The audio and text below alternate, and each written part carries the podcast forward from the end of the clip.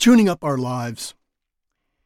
In the town of Cremona in northern Italy, the famed Antonio Stradivari, the 17th century luthier, was the maker of violins and cellos.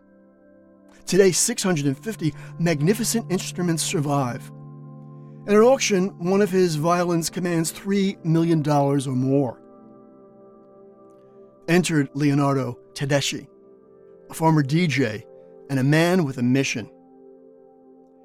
He was concerned about the future of these instruments and how their sound might be lost to time, and how each needed to be preserved in a modern digital form, the so called Stradivarius Sound Bank. His idea was to record the very best Stradivari and to preserve the sound digitally, but not for a particular composition. Instead, for every distinct sound possible, with hundreds of scales and arpeggios, using different techniques with their bows or plucking the strings.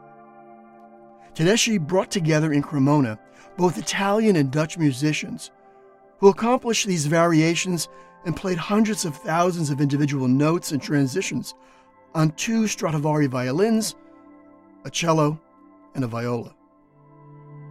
Everything appeared fine inside the concert hall until 32 hypersensitive microphones identified a major problem.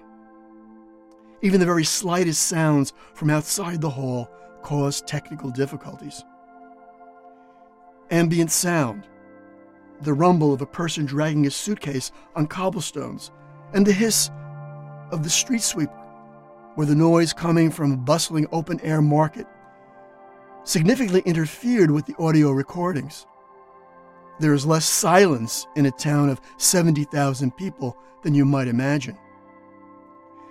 Tedeschi lamented Every time we hear this sound, the sound will mix with the frequency of our instruments so we cannot use that sound in our product. What to do?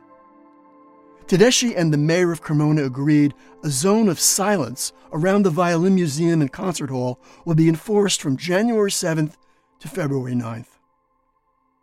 So, for eight hours a day, six days of the week, in five weeks, the people of Cremona stood silent. In the words of the mayor, we are the only city in the world that preserves both the instruments and their voices. One journalist remarked, It is a level of devotion Antonio Stradivari would likely have appreciated.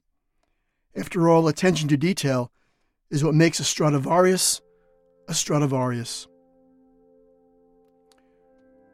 What might this mean for a day like Ash Wednesday in Lent?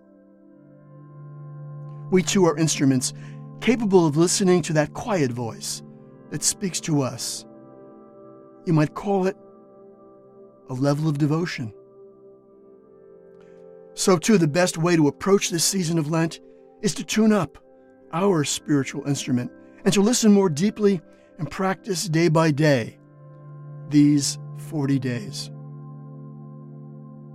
In the words of the prophet Joel, blow the trumpet in Zion, proclaim a fast, call an assembly, gather the people, notify the congregation, assemble the elders, gather the children, and say, Spare, O Lord, your people.